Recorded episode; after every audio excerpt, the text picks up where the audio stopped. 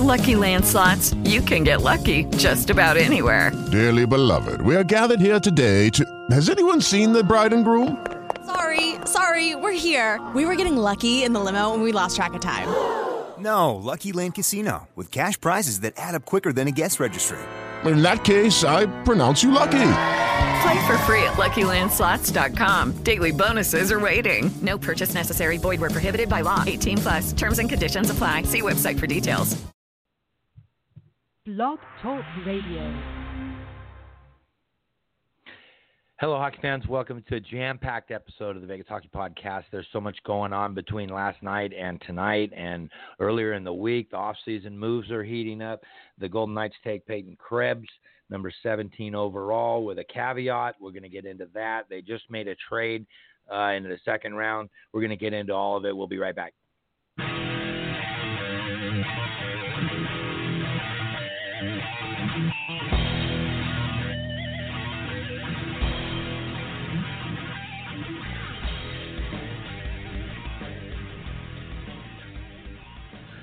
All right, hockey fans, thank you once again for joining us on this Saturday edition of the Vegas Hockey Podcast.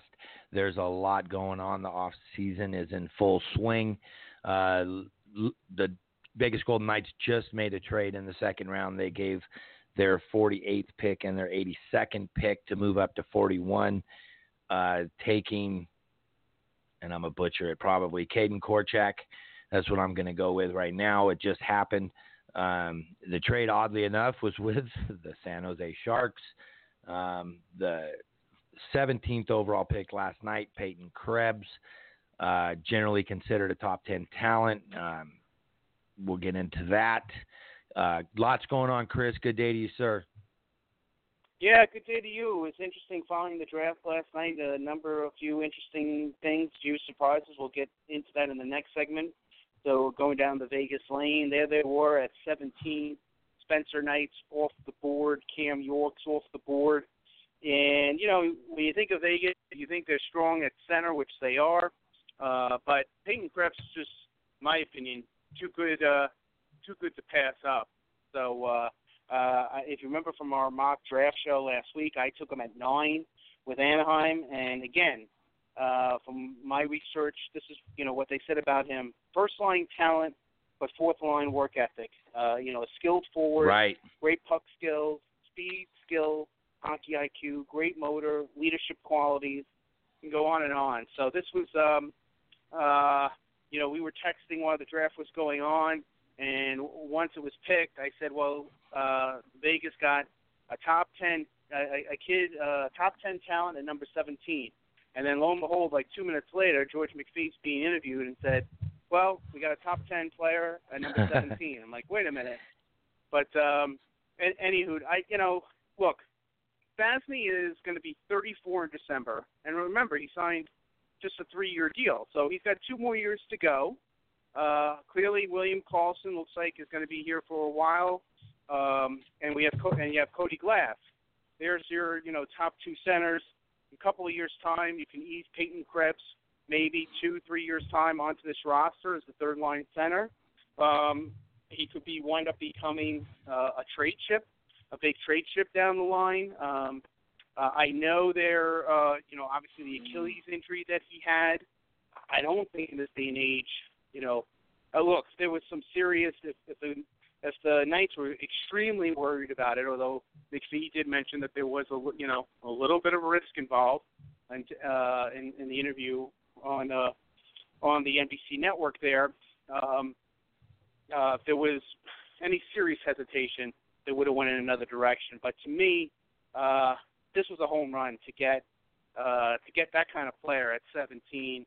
Uh, you got to be you got to be smiling if uh, that's your team and you you get that kind of talent pulls to you. And you know, last thing before I bring it over to you, you know, it was just I think uh, three, three, four years ago. You know, Matt Barzal hurt his knee. He had an injury during the year that affected his draft stock. He probably should have went in the top ten. He was on the board at 16 when the Islanders took him. So uh, sometimes, you know, uh, you know, an unfortunate thing like that will wind up being another team's gain uh, in the long term. Yeah, for sure. And I was reading an article from Sinbin.Vegas this morning. Um, they got in touch with a, a orthopedic surgeon and kind of queried him about the type of injury that that he suffered. It was he was cut by a skate blade um, through his cut-proof sock. Oddly enough, training two weeks ago, and he's already putting weight on it, walking with a limp, obviously, to the stage. But then, you know, after that, he was on a scooter backstage. But uh, some quotes from that article. Go to Sinbin.Vegas and and read the article, Vegas fans, if you're if you're interested in in the full thing. But I'll I'll throw some quotes out of that. Um, it's way better to happen with a cut or a laceration. It, if it gets cut clean, that means the two ends of the tendon prior to the injury were healthy. You assume it was healthy because of his age, and the cut was higher up because the skate generally protects the lower part of the tendon where these more severe injuries tend to happen. Um, with and and the comparables he used were Kevin Durant and Richard Sherman. Um, that that was what he called uh, acute on chronic injury, where you had uh, generally wear and tear and, and long term damage to the tendon, and then an acute tear to it, where the ends of the injury were already frayed and damaged. Um, if if the skate cut is clean, it's the best case scenario, obviously. Um, the quote is that's about as optimistic as you can have. All the members that numbers that you would read about Achilles return to sport, those are totally different injuries than what we see here. Um, going through the article right now. That's pretty much it. So if you have a part, and it's a partial cut, obviously not a uh, a total tear or slice through of of the the tendon. So you know, no one has that medical report, but the the reports were that obviously development camp is out of the picture. Um, training camp is probably off the table, but not uh, completely, depending on how well it heals. So cer- certainly by late fall, early winter, he should be rejoining his team, um, and and that's good news. That like like you said, Chris, they got a top ten talent at 17. That's George McPhee and and also Chris Lisa's quote on on the deal. Um, you mentioned you mentioned the center pipeline there with the Vegas Golden Knights, and and obviously Karlsson uh, reported Pierre LeBrun yesterday that Vegas and William Karlsson are getting close on a long-term deal.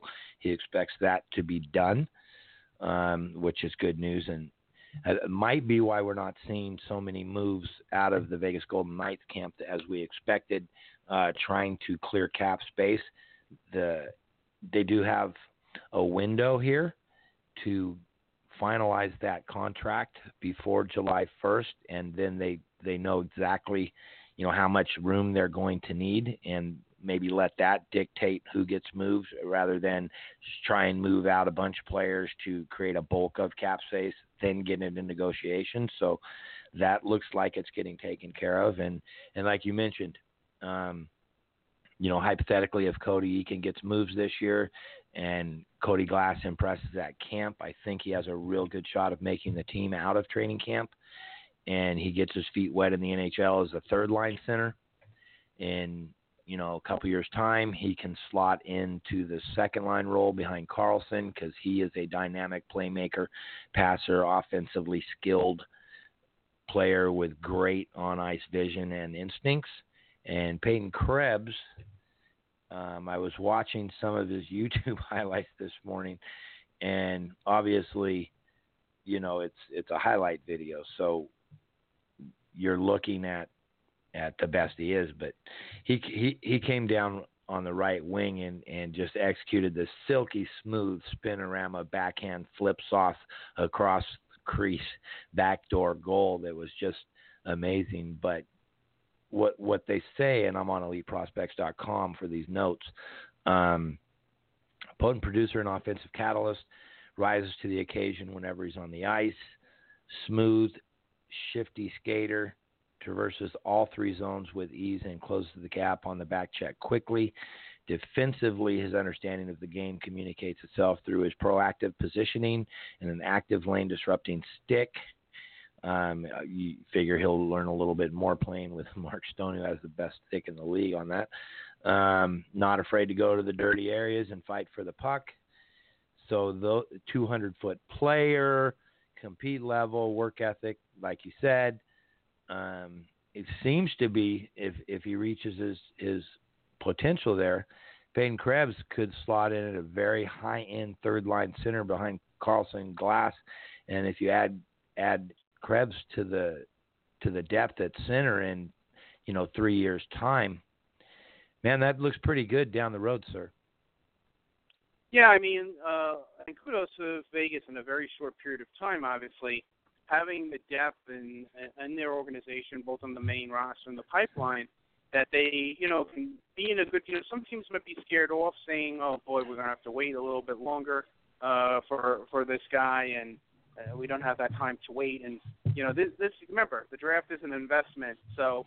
Uh, I'm, I'm not saying you're going to have to wait years and years and years upon Peyton Krebs, uh, but you're going to have to wait a little bit longer given the situation. But again, to get that kind of talent, you take the talent, and um, uh, definitely uh, for true. I was actually kind of hoping that Lou Lamoriello was on the phone with George McPhee because the Islanders really uh, could use some de- center depth in their organization. But anyway, uh, uh, I got a scouting report on Kaedan uh, Koretsik, the D-man that they took at 41. He's six foot three, 192 pounds, uh, considered a defensive defenseman elite skater with size and defensive ability. He's the kind of guy you're going to want on the ice to kill the penalties. The guy there on the ice late in the third period to protect a one-goal lead. He's a minutes eater. Been called a safe pick. Projects as long-term solid D-man. So you know, not sec- not sexy but effective. Uh, is probably how I would uh, would describe him. So uh, and you know, of course, you know, a lot of times with prospects, both you know, plus or minus, you know, sometimes uh, you know, guys can get better, you know, can get better, you know, just because they're drafted and that's their uh their scouting report doesn't mean they can't get better than that. So, uh, you know, a nice pickup to their to their arsenal. Obviously, they liked him a lot because they traded up a few spots and gave up one of their three third round picks, I believe. So, uh, yeah, um, yeah. So that's uh, like I said, it was a, it was an interesting night for the for the for the Knights between you know or or yes, it was an interesting day and and uh, between the Karlsson uh, uh, news and or pending news, if you will, sounds like uh, it's uh, it's in the red zone. Oh, it's probably in the on the goal line. So uh, hopefully we'll uh, we'll get good news on that uh, in the next day or two, or even maybe later today. Yeah, for sure. A couple more quotes on Korczak. Um, the body to match the style, and he loves to physically engage opposing forwards. That's from McKeen's Hockey. Uh, skates very well for his size, occasionally demonstrating the ability to take the puck end to end with impressive speed. That's hockeyprospects.com. And a defensive defenseman who can eat up a lot of ice time and add secondary offense. That is from futureconsiderations.com. Uh, also on the U18 Canada team, last year with the Kelowna Rockets, 68 games, four goals, 29 assists, 64 penalty minutes. And since this happened like 15 minutes ago, that's about all I got on Mr. Mr. Korczak. Um, welcome to the Vegas Golden Knights to both Peyton Krebs and Kaedan Korczak, and the rest of the draftees uh, yet to come this afternoon. Um, the Karlsson uh, thing we pretty much covered. Go ahead, Chris. Yeah, no, no. I was just gonna say. Now it's just so uh, be curious to see after when Hayes got, uh, you know, what's William Karlsson. You got to figure it's going to be in that gracious. neighborhood. But I, I, I don't want to go too crazy about it. I mean, William Karlsson's a lot better player than Kevin Hayes. So, um, so we'll you think so, right? Uh, yeah, I would think so. Yeah. We talked a so, little bit uh, about how the how the Skinner signing uh, could affect the Karlsson negotiations. And, you know, LeBrun tweeted out yesterday that Karlsson was getting close on his deal. So it, it doesn't look too much like the Kevin Hayes signing is, going to Look, Ke- Kevin got nine plus, right? No, no, he got um uh Seven? seven point one for seven years. Seven point one. So he got fifty million for seven years. Just on comparables, if if if William Karlsson was on the open market and that was the market,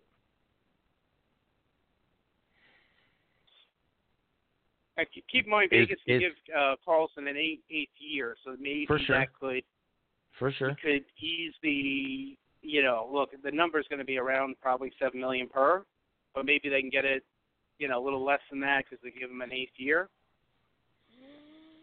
Eight year fifty six. But also, but also he's a year away from unrestricted free agency, so that's something to keep in mind as well. He's not a free. Kevin Hayes basically hit free agency, unrestricted free agency, so he got he got to that line. So, you know, when you get to that line, you put yourself in a situation where something like this can happen. So we're looking at somewhere in the neighborhood of eight years fifty six, something like that for I would William think Karlsson. so.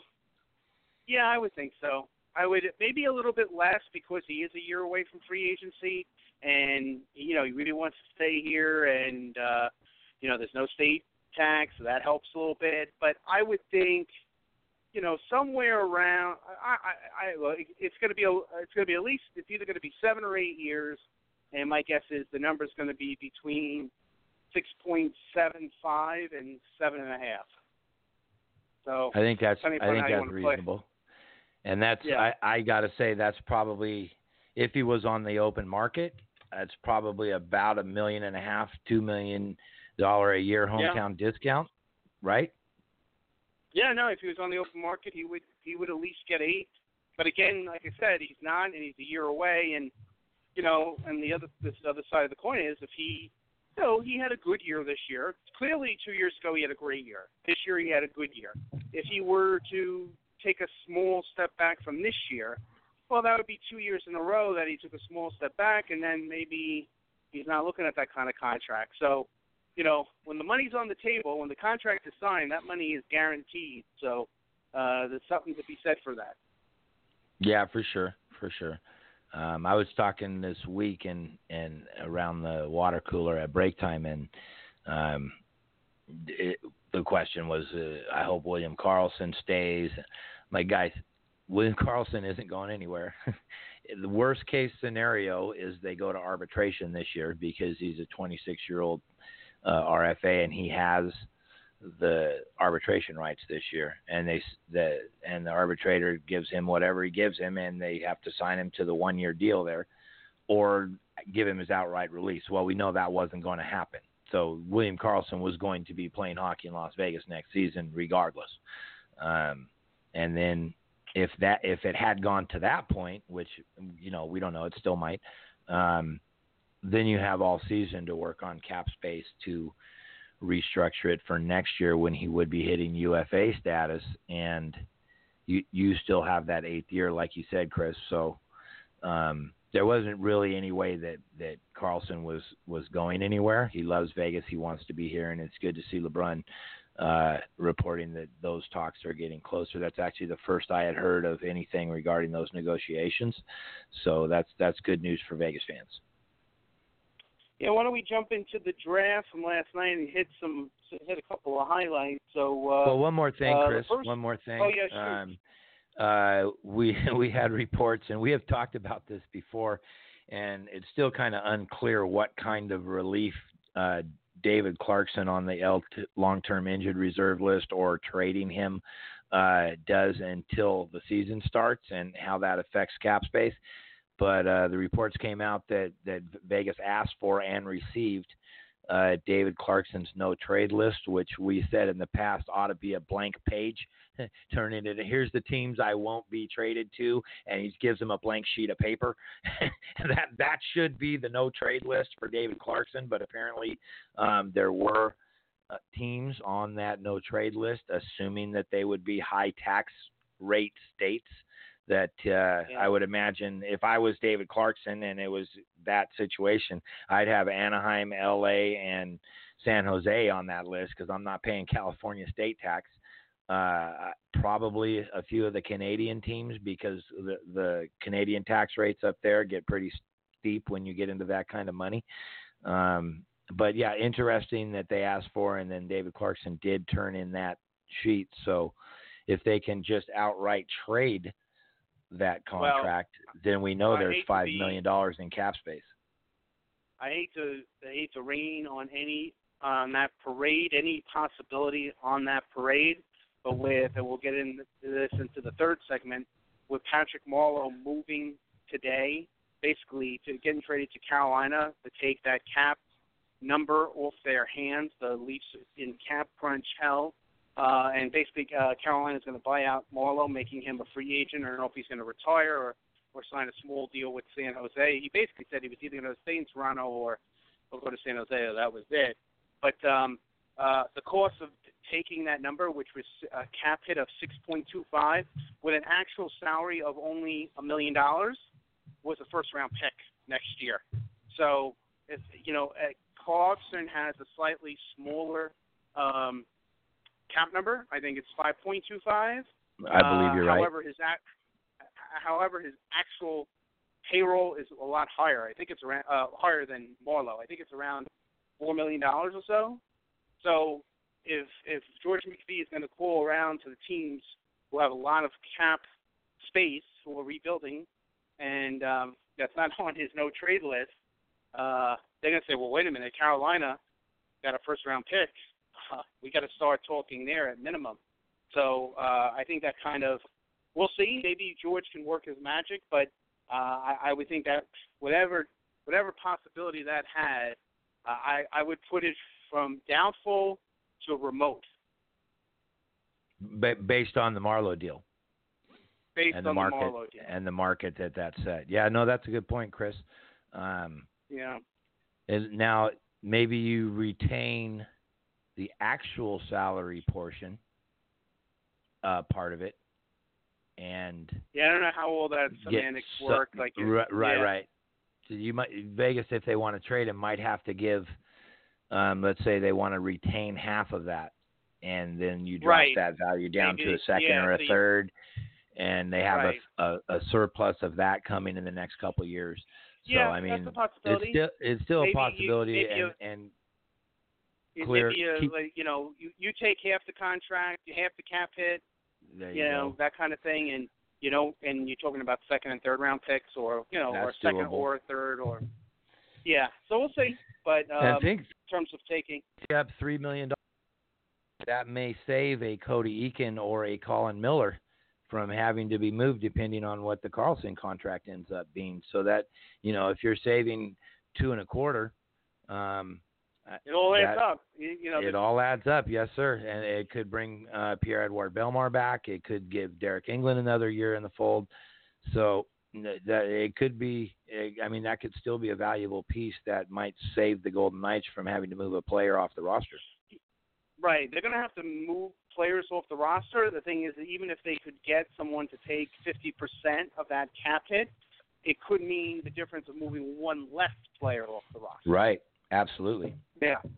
So, uh, something anyway, to keep an so eye on. Ju- jumping, yeah, it's something to keep an eye on for sure. Obviously, they extra that list, so it's a possibility.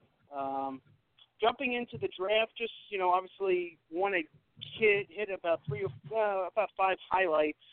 Uh, let's start with the first shocker at six. Detroit. We knew they wanted defense. We knew that they had a lot of talented young forwards both on the main roster and in the pipeline. But everything, no one had Detroit taking at a, at a defenseman there. I would dare to say that if any almost any other general manager other than Steve Yzerman made this pick, he would have Hmm. been roasted.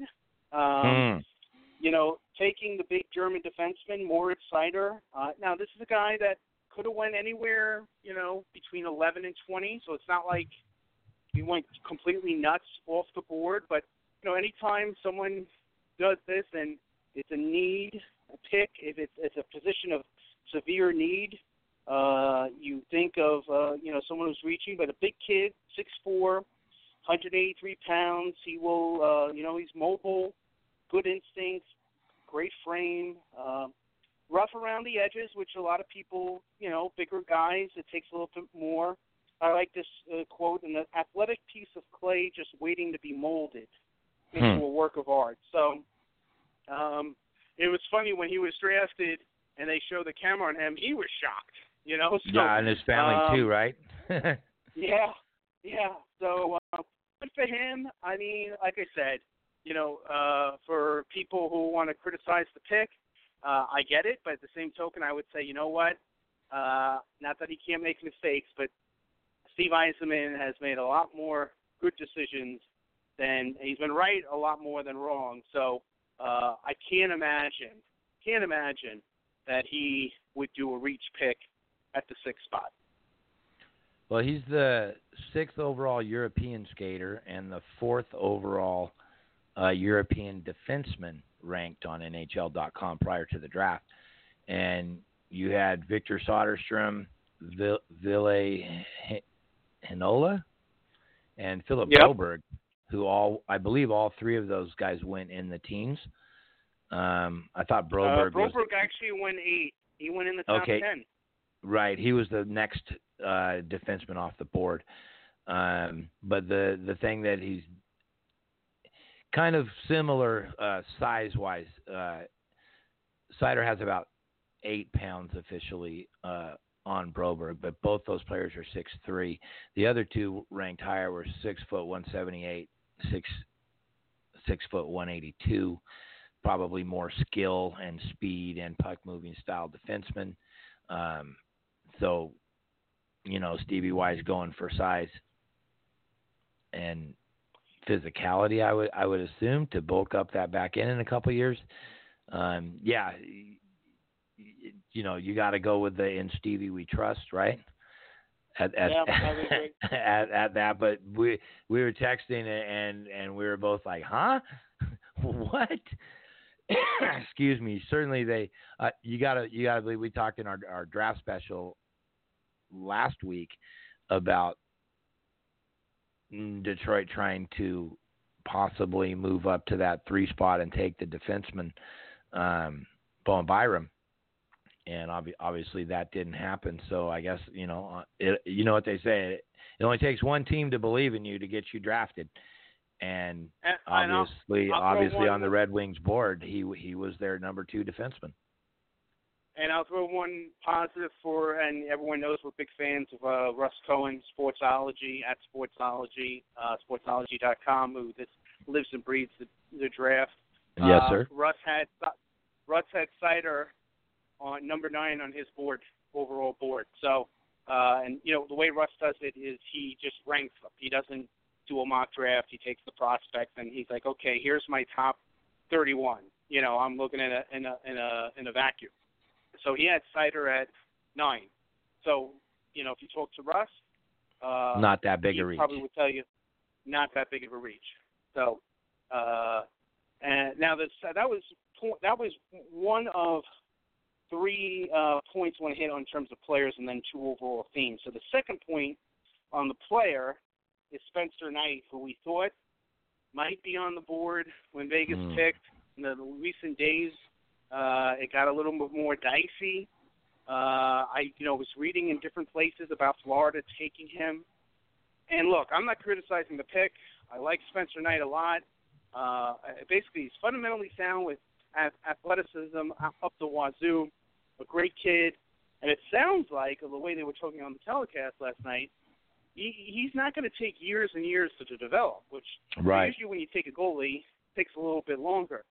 Here's my point, though. At the 13th spot, with a franchise looking to get better now, that has very little defense, both on the main roster and really not much in the pipeline. Um, it makes zero sense to me to take Spencer Knight at 13 and then on July 1st signed Bobrovsky to a seven-year deal. So to me, if you take Spencer Knight at 13, you're not signing any goaltender or trading for any goaltender for the next seven years. Those two things make no sense to me. So uh, we'll see how that plays out. Uh, we'll talk about that on our free agency show. We should know by then what Florida does. They clearly need a number one goalie, but um, that, that would be my only point about them taking Spencer. To me, if you take Spencer Knight at 13, that means I'm not signing Bobrovsky. But I don't I don't know if they're going to do that. I, I don't know if that I don't think that that may not be their mindset whatsoever. No, I, I, I mean I agree with you. Unless you just are, are building that pipeline, um, it, it it doesn't make sense. um, especially with like, like you said, with the defensemen that were were still on the board. Um, you could have got a really nice piece. Um, I'm I'm scrolling through it right now. Cam, Cam York was still there, right? He went 14 to the Flyers, one pick later. Uh, he did. Right. He did. And then Thomas he Harley, did. and and hey, sh- shout out to Thomas Harley. Um, it's got to suck being on your draft day and having the team that picks you switch your first and last name when they call out your name. Did you catch that? I did. That was terrible. I mean, oh my goodness was terrible. gracious! For that dude to come up and just look Harley Thomas, and just you, you know, if I'm Harley Thomas Harley, I almost did the same thing. Um, if I'm Thomas Harley, I'm going to school for four years and going to free agency. I'm never signing with a team that can't get my name right on my draft day. Oh my goodness, the look on that kid's face and family was just horrible to watch. Shame on you, Dallas. Shame. second time this year, the uh, uh, Dallas Stars owner put, Oh. put their foot in their mouth. And and goodness Well, gracious. Made a foolish move. Oh, anyway, But, I mean, anyway. this one- this one- You know, anyway, Man. yeah, exactly. How- how- you, I mean, in your Uh, head, you're like, oh, they really, really wanted me, huh? They don't even know my name. Oh man, that's uh, yeah. I'm going to school, and I, I'm going to, you know, if you, if you stay in school four years and you get out, we saw the, you know, Jimmy Vesey and and uh, Jimmy Schuldt for the for the Knights and a few others just stay in school there four years and then hit free agency. I I I, would never put on a Dallas Stars jersey again if I'm that kid. And then the third thing on the player, uh, Cole Caufield, um, sliding uh, a bit. Um, it seemed everywhere you read that if Buffalo wasn't going to take him at seven, which in recent days a lot of people thought they would, um, he wasn't going to get past Edmonton. I know Mark Scheiger said that when we did our mock draft last week. Right. Fell all the fell all the way to 15 for the Canadians, and I get it. He's I hate five that. foot seven and a quarter. But uh, you know the kid's talent, the way the game, the game has changed in terms of players of that ilk. Talk to Alex DeBrincat. Um, I think it could be a potential steal for Montreal at 15. I, I I hate that for the kid because I mean, and you can't fault the Sabres. Dylan Cozens was still on the board, and and Yeah, a lot of people thought he might be gone. Uh, Turcotte went to the Kings. Uh, the, the Avalanche had Bowen Byram fall in their laps right after Kirby Dach was the second center off the board to Chicago. Um, so you you know the Kings were going to take Turcotte when he was available. Um, the Red Wings, we talked about the Moritz Seider pick, and so with Dylan Cozens, you know Sabres, you know they fell in his lap. No one's going to fault the Oilers for taking the next best defenseman. Uh, everyone, you know, the Oilers need help on the blue line, so you take the the defenseman there, and you know all the other teams, you know, they're pretty much looking forward until you get to Montreal. Uh, Flyers did snatch up Cam York, which a lot of people were surprised at, considering their youth on the blue line.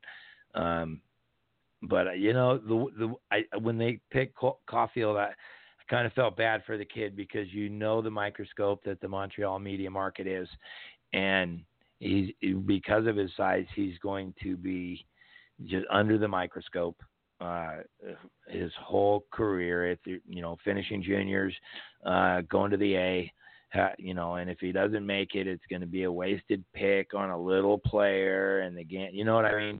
I, I I think there would have been a much more comfortable situation for him in just about any other market.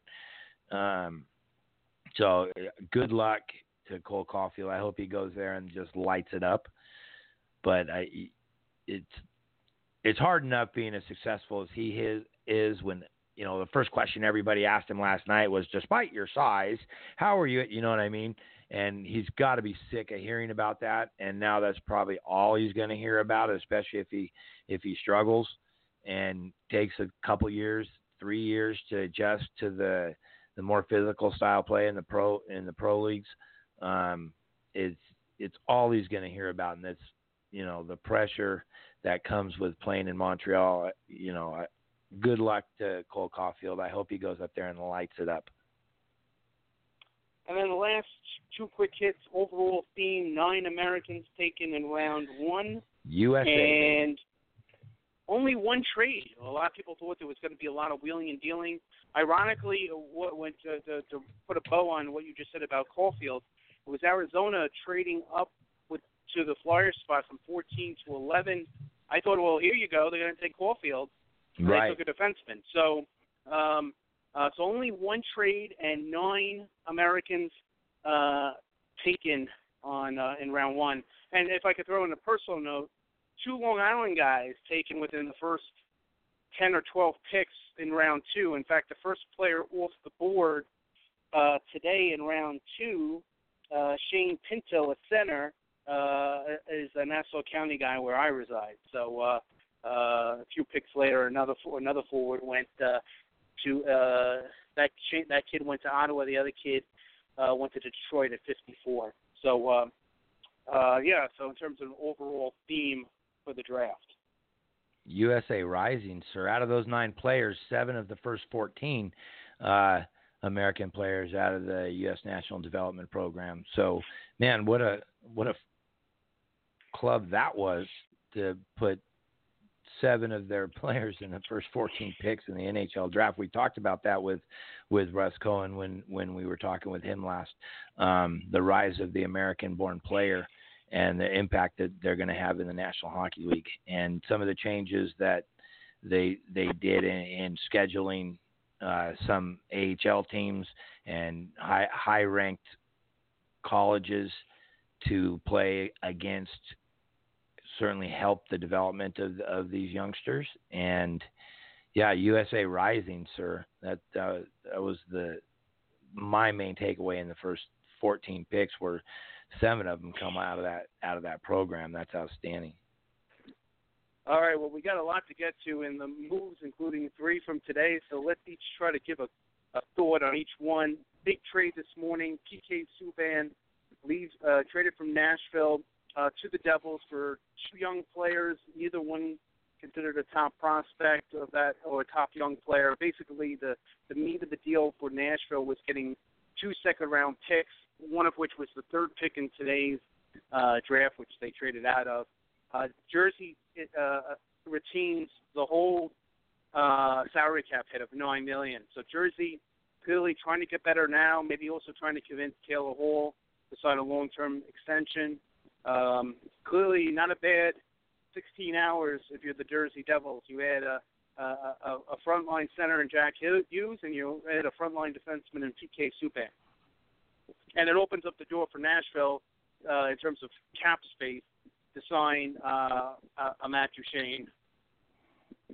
Yeah, absolutely. There were earlier reports this morning that uh, the Preds in Toronto uh, were close on that Subban deal, and I I don't see how they could add nine million in salary when uh, the Mitch Marner situation is going on. Um, that maybe there was a retained salary there, and and New Jersey called and said, "Hey, we'll take the whole thing. Here's a couple seconds. Let's go." Um, Yep. But yeah, um, New Jersey clearly doing what they can to become more competitive, uh, hoping to entice Taylor Hall to stick around. Um, they had the cap space to make that deal.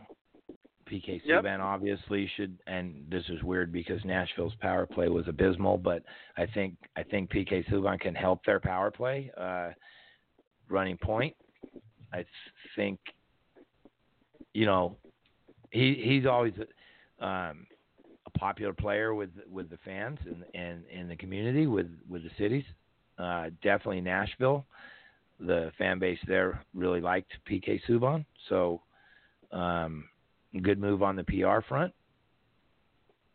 We'll see if it can Uh, entice Taylor Hall to Mhm. stick around and sign a long-term deal there. Yeah, and then domino number two from today, Patrick Marleau mentioned before, gets traded to Carolina. Uh, obviously, he had to okay the deal. He had a full no move clause. One year to go. Six point two five million dollar cap hit. Only one million in salary. Carolina's going to buy him out, making him a free agent. So uh, we'll see uh, if he winds up resigning in San Jose for a minimal amount. If he retired, he basically said, "I'm going to play my la- last year in Toronto." or you could trade me to San Jose, or that's it. Let's see if he sticks to that. The call, uh, uh, it's great for Toronto to clear out that 6.25 million dollar cap hit, which they uh, uh, desperately need. Uh, it's a big number. Uh, it came at a huge cost. To trade uh, next year's first round pick already uh, with only one year to go. I mean, keep in mind, we've seen these kind of trades the last few years with Arizona, with uh, Carolina, with New Jersey, teams taking on a bad cap number. Vegas did it with David Clarkson at the expansion draft. Well, that was basically a trade. But what the teams got in return of taking on that bad cap number were a combination of second round picks, not to poo second round picks, but second round picks really good prospects or really good young players. They did not get a primo chip like a first round pick. Um, so it came at a, a very, in my opinion, at a very high cost. Look, uh, remember the movie Argo, where they they before they put their plan in action, the guy may, uh, they have to get the approval from and says, is, "Is this a good idea?" And Ben Affleck and Bryan Cranston says, "There are no good ideas." Yeah, Okay, there you go. That's these. th- This is the best of all the bad ideas. Nice and that's pull, the sir. position. Yeah, and that's the position Toronto was was in with their cap. Well, you know, hope for their sake, alleviate trying to uh, eliminate guys that they will lose because of having to sign the Marners, the Kapanens, and so on, especially Marner, and, and then improving the de- defense at the same time. Yeah, well, there was there was a report that that uh, ownership wants to meet with Patrick Marleau to see if they can get him to play, and if not, they'll buy him out. I saw that just uh, Right. Not too long ago. But like you said, we'll see if he sticks to his guns and and um, forces the buyout. Um, steep price. The Toronto gave up their first round pick this year for Jake Muzzin, and now it says conditional first round pick on it. I haven't seen those conditions yet. It's you got to figure it's probably like top three protected in case like the the sky The fell. falls out. you know. Yeah, yeah, and you know, God forbid something crazy happened. They just missed the playoffs, and then they won the lottery. You know, just to protect themselves. I think it's uh, okay. that kind of uh, that kind of a scenario. Um, uh, kind of. But thing. yeah, so now they give up their their first round pick next year too. Just I mean that tells you how how big an asset um, cap space is in the National Hockey League that you're willing to throw a first round pick basically away in order to buy six million dollars in cap space. I mean it's it's basically what what they did. So um, they Well, consider this. round. Consider this, Mark. Your Kings traded Jake Muzzin for two good prospects and the Leafs' first-round pick this year. I would say that in terms of value, what the Kings got for Muzzin, this is just a, my opinion, probably about 80% of that uh, of that value was that first-round pick. And Sure. so, so, and and the Leafs got a second pairing D for for this for the rest of this past year and next year at a reasonable cap number, no less, at four million dollars. So to put into perspective of the value of a first round pick, even if it's in the the latter third of the draft, to to get someone to take that Marleau hit for you shows you how high of a price that that was. Yeah, yeah, no question at all. And the Kings used that pick to take the Swedish defenseman Tobias Bjornfot, Yeah. who is uh, really highly regarded. He was ranked as a as a higher skater than Seider, who went number six to the Red Wings. So um, that becomes a valuable chip back to the Kings.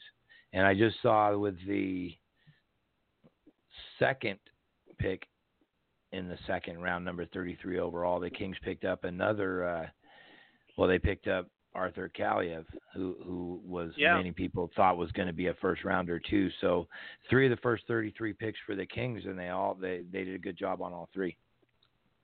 I agree. And then finally, JT Miller, cap casualty out of uh, from Tampa Bay, goes to Vancouver.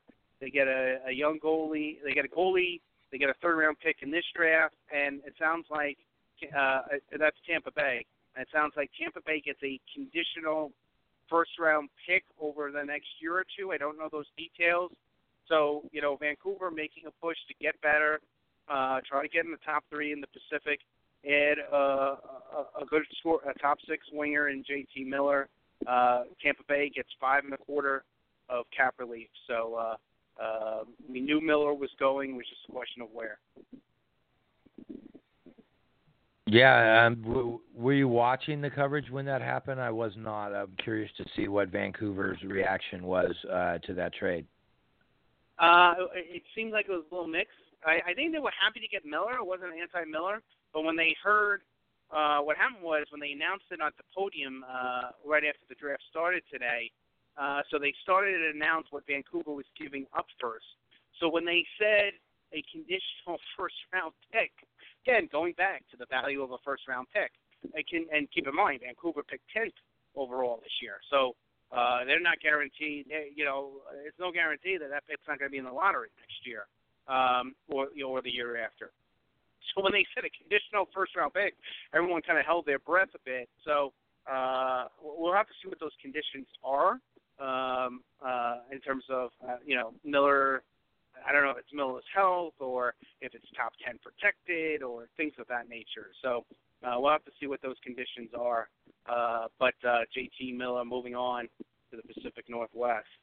Uh, what is your thoughts of giving Erik Karlsson an Hmm. eight-year deal at eleven and a half per? We know he's a super player. Uh, as we saw though this past season, uh, there's been a lot of miles on on that tire, and now you're now you're if you're San Jose at eleven and a half per, you're asking eight more years. I mean, he couldn't even make it through the playoff, even though he only played in 45 games in the regular season. He he had trouble at the end of the playoffs. Body is, you know, I know he can get over this injury and hopefully move on, and uh, and obviously they must feel that way. But I was a bit surprised. Here's what I love about the deal. When you put Karlsson in there at 11 and a half,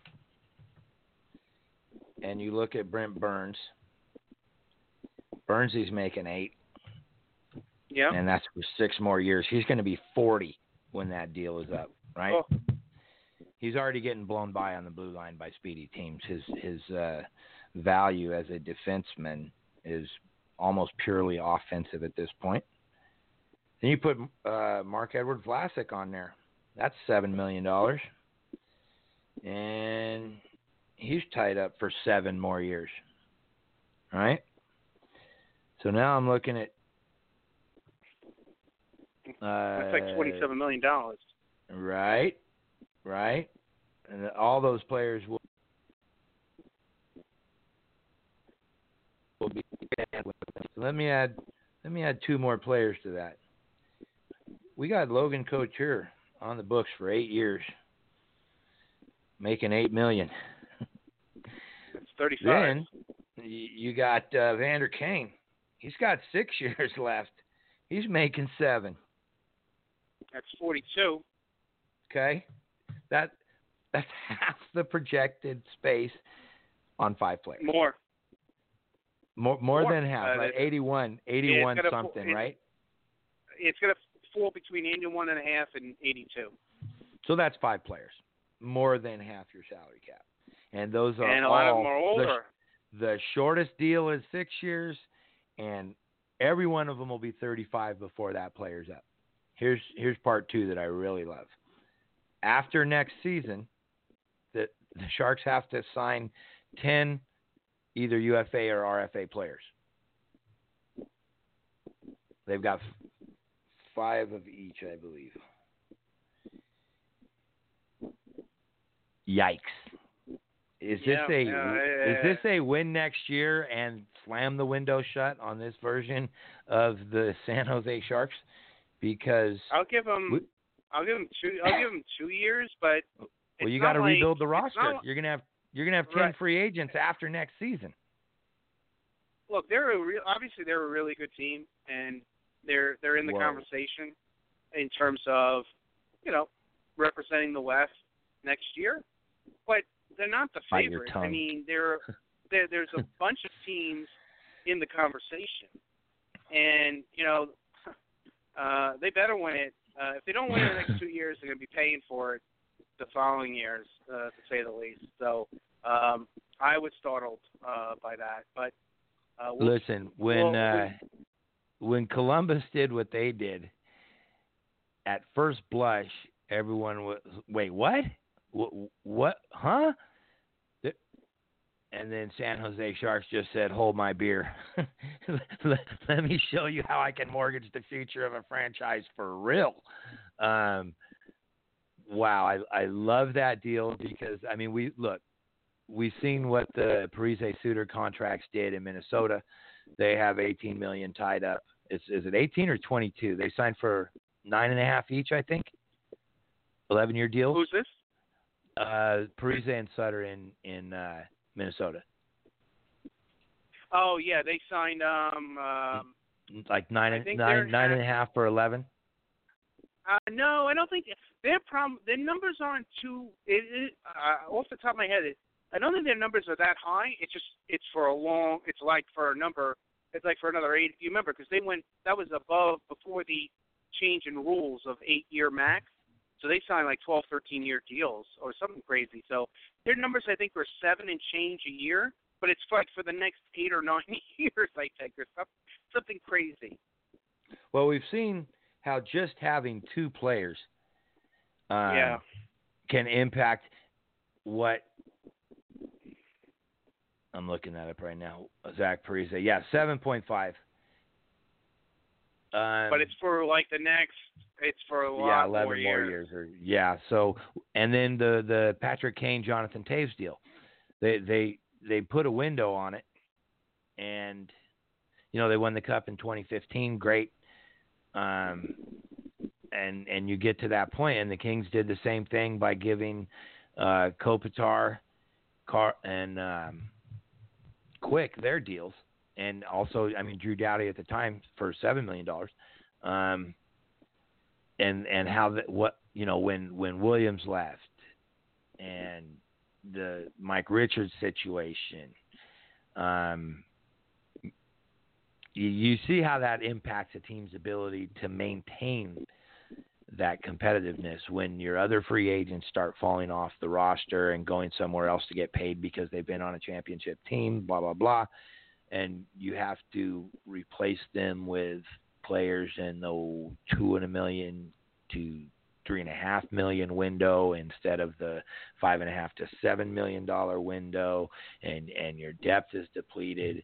And we we've seen in the past those kinds of deals uh totally close windows on clubs and we can we can only hope that window closes on San Jose. No, no disrespect to San Jose, but uh, uh, the, obviously the rivalry between the Knights and the Sharks is is the hottest um, between the Knights and any team, and you know I, I love this deal for San Jose for those reasons. All right, so we got three more quick, three more items on this list here. One, Jacob Trouba traded to the Rangers for the 20th overall pick, uh, which Winnipeg took. I want to say a defenseman. Uh, they did. They took the kid uh, Ville Heinola, who seems like a good player, and Right. young defenseman Neal Pionk was kind of like a third pairing guy. Uh, I think what happened here, reading through the tea leaves, is uh, there was a very short list that Trouba was willing to sign an extension now with, One of the teams was the Rangers. Another team known was the Red Wings. Now, Trouba is only 25, and if you're the Red Wings, and the question I have is, if you're the Red Wings and you're trying to build your defense, and I, isn't Trouba from near the Detroit area, if memory serves correct? I, I don't have that in front of me, but I thought he. I have to I could be way off base. Yeah, I have could be way off base, but I'm just. I know it's again first round pick, value of a first round pick. Said before yeah. about the Marleau deal. I I mean Detroit couldn't beat that. Now the Rangers are going to have to sign uh, a max deal for Trouba, who's got one more year to go. He's an unrestricted. He's scheduled to become an unrestricted free agent July 1 of 2020. He has arbitration rights. You're probably looking at an eight-year deal at eight million per. He's coming off his best season, particularly offensively. I mean, I'm sure they'll they'll get that deal done. Um, uh, and it also shows you, and I get it. Winnipeg was trying to win a cup. Um, uh, they got to you know the conference finals last year, lost the ninth. They had high hopes that this could be the year for them, but in, at the end of the day, in terms of value, again in a vacuum, they traded Trouba one year too late. Um, but I get it. There was a reason why. You know, this wasn't a team that was an eight seed that got blew out, blown out in the first round. So, um, Trouba to the Rangers. Yeah, Rochester, Michigan, sir. Good, good call okay. by you on that. I, I, yeah. I mean, Detroit. Yeah. Detroit couldn't. They couldn't beat that offer. Now, maybe you know, maybe Stevie Y likes Trouba, doesn't love him, and you know, clearly, uh, assets side of what you're giving up. If you're going to give anybody, you know, an eight a max deal, eight years at eight million plus per, you better love the player. So maybe at the end of the day, he didn't. I, I you know, but or he's like, I don't, you know, that's not where I want to spend my money. But I'm just saying, I'm just surprised Detroit couldn't beat uh, uh, um, a complimentary player and the 20th overall pick. Yeah, um, oddly enough, they went uh, Seider in in that number six pick, who was six three two oh eight. Right. Well, well, Trouba's six three two oh three. Um, if right. you're if if you're gonna go and and take the sixth overall pick on on a player like that, then certainly you could give uh, someone, excuse me, someone of a similar ilk, and uh, excuse me, package to to bring in a player who's more than proven at the NHL level. I just wonder what what went wrong with with Trouba in Winnipeg. I think it's more than um, dollars and cents. I feel like there was some bad blood last year when they were trying to get that one year done. They've had a lot of, Um, you know what? It seems like they've had a lot of contract negotiations. They've done a lot of bridge deals, and not that his side has uh, been easy to deal with. And I think there's been a lot of, if not bad blood, a lot of uh, uh, tough negotiations, and I think that rubbed off. And and I think he wanted to move on, even though they have a super young, a super squad. I mean, um, it seems like a great place to play. I, I you know, Yeah, I don't know. I, I, yeah, I'm with, Chance I'm to with win? you. Like, Chan obviously yeah, a chance so, to win. Yeah, so I, don't- I Hey, the don't know. Rangers are getting a real was- good player. That's gonna, Yeah, they are. you know, that that rebuild just got a big piece. It, it certainly did, and Lord knows they need it on the blue line. They don't really have much assets on the main roster on the blue line. Um, and ironically, that 20th pick was orig- was Winnipeg's slot. They got the Rangers got that pick for trading Kevin Hayes to Winnipeg as a rental, and then so basically Yeah, the, the Rangers flipped Kevin Ray Kevin Hayes' rental price and a third pairing defenseman at best for Jacob Trouba.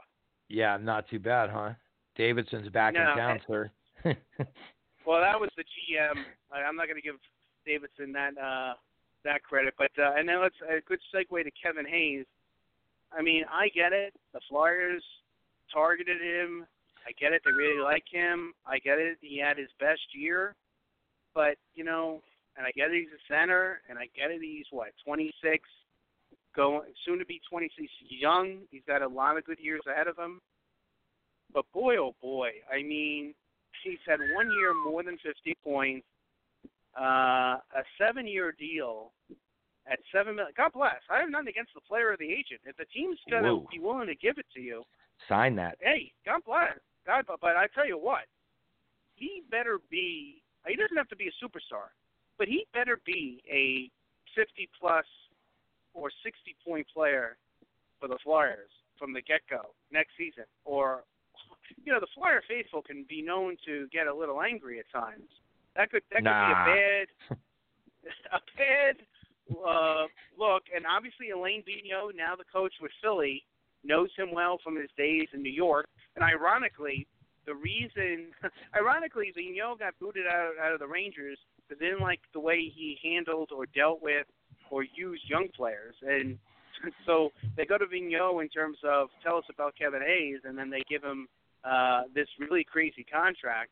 I mean, think about where the Islanders gave Brock Nelson basically what a six-year deal at six million per, and Hayes is probably a better offensive player than Nelson, even though Nelson almost had the same stats as Hayes. Um, and, and Nelson, I think, probably has scored more goals than Hayes in the last couple of years, and he's been more consistent than Hayes. But in terms of a two-way player uh, at the center position, and he got six for 36, and Hayes, and they're basically the same age. Maybe Brock's a few months older, and Hayes got seven for 50. Uh, yeah, that, that that's a crazy contract. Yeah, and that I, I was glad to see Pierre LeBrun report that Karlsson was getting close because that's that's the kind of deal that can screw up a market. Um, and, and like you said, you don't you don't blame the player or the agent. You you uh, no, you know that's the kind of deal that lockouts are made of, sir. And I won't be Yeah, uh, I shy. About, I won't be shy about saying it because it, when when you do that, and you know most they're not strikes, okay? They're lockouts. The owners are trying to get a better deal in the collective bargaining agreement to protect themselves from themselves when deals like this are made. Um, if you just look on stats alone and other comparables, Kevin Hayes is should be around a five and a half, six million dollar player. If Nelson's, you said Nelson was six for six. Um, I if you're starting a team and those are the two centers on the board, don't you start with Brock Nelson because of all the other things he Uh, does, as as opposed to Kevin Hayes, right? I mean, um, he he's he better still have some offensive upside at at one his career year being 55 points. Um, it's that's the kind of deal that that screws markets up because if if you just go comparable on on that Kevin Hayes deal, um, Karlsson coming off two seasons with more points than that. He has a 43 goal season under his belt. Um, I mean that makes Karlsson a nine million dollar player. Yeah, 20, 20 more points a year on his career year. Um, yeah, absolutely. If, I mean, if he's willing to take the hometown discount, thank you, Wild Bill. But uh, if I'm the agent, I'm on the phone with William Karlsson and go, "Hey, buddy, we're going for nine. We're gonna, we're we're uh, uh, you know, I got comps now. We're going for nine. And so then the last point, because I got to run, and that's the Anaheim Ducks. Dallas Eakins gets another bite at the apple, um, and with with with the young with the future young Anaheim group, and they buy out Corey Perry, who's now going to be a free agent, unrestricted free agent. Um, he can help somebody. I mean, he's not the player he once was, but he can help somebody. So it'll be interesting to see uh, to to see where Corey Perry winds up. Yeah, and I'm finally decided to move on um, from the Perry Getzlaf combination, and with uh, Kesler out probably for the whole season, maybe his career's done. He's going to be Right. moved to long-term injured reserve, and so there's cap space there now. Um, the that's the the sure sign that um, Anaheim is going to, if not rebuild, then certainly seriously retool and reshape the team. Um, Dallas Eakins, like you said, gets gets an, another crack at the apple. He's you know real successful, I believe, with the goals um, with the AHL Western Conference uh, Finals this year. Lost to Chicago, but um, so I mean, I mean, kudos to Dallas Eakins. I think he probably deserves another shot in the league, and maybe he learned a little bit. They were talking about it on the uh, Vegas Golden Knights Insider Radio show here in Las Vegas this week, and uh, he admitted in the past that when he when he had his last chance, he came in and was the my way or the highway guy, and and didn't really work out. So, you know, player relations being what they are nowadays, and and you can't really get along too long with the uh heavy I mean look at Tortorella he's a heavy-handed guy but he's light right. years from the guy that he used to be and is yep. able to kind of you know he went to New York and we benched Brad Richardson's in the playoffs and pretty much slandered Brad Richards uh we have a better chance to win without him in the lineup in in the middle of the playoffs I mean that's about as disrespectful as you can give to a Conn Smythe winner, right? So um, Tortorella isn't shy about putting his players out there, but he's definitely turned the page on who he used to be, and he's evolved as a coach. And if he can can do that and create some relationships, his X's and O's are good. He's a he, obviously a great hockey guy. Um, I think that we we need to see if um, his player relations are better than they were in his last times around, and I think he'll do just fine in Anaheim.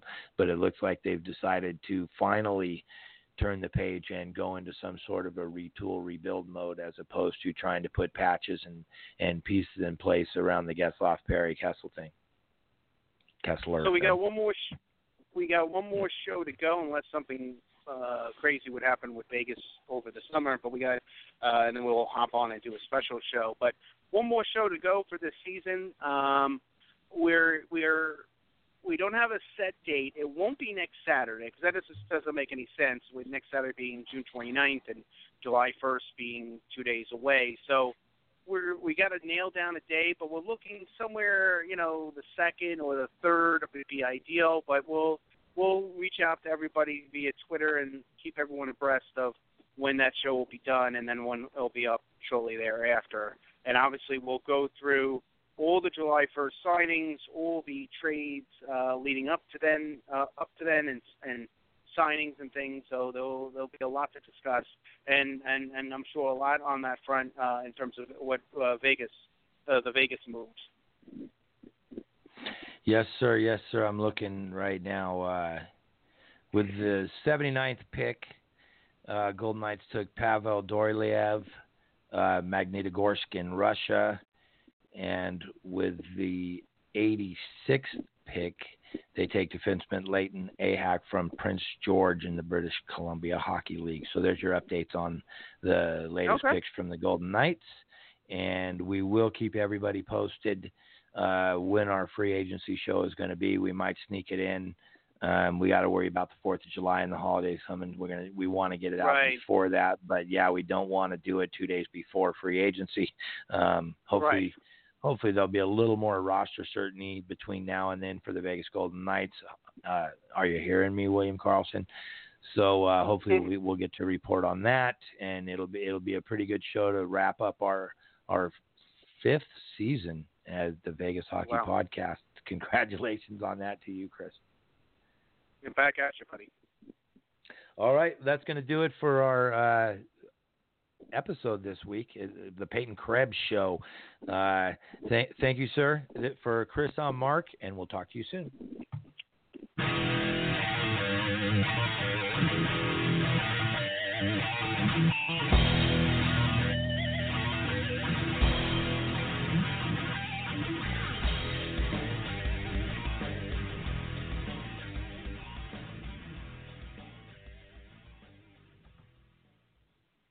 Is Ryan here, and I have a question for you. What do you do when you win? Like, are you a fist pumper, a woohooer, a hand clapper, a high fiver? I kind of like the high five, but if you want to hone in on those winning moves, check out Chumba Casino. At ChumbaCasino.com, choose from hundreds of social casino style games for your chance to redeem serious cash prizes. There are new game releases weekly, plus free daily bonuses. So don't wait. Start having the most fun ever at ChumbaCasino.com. No purchase necessary. Group. Void were prohibited by law. See terms and conditions. 18 plus.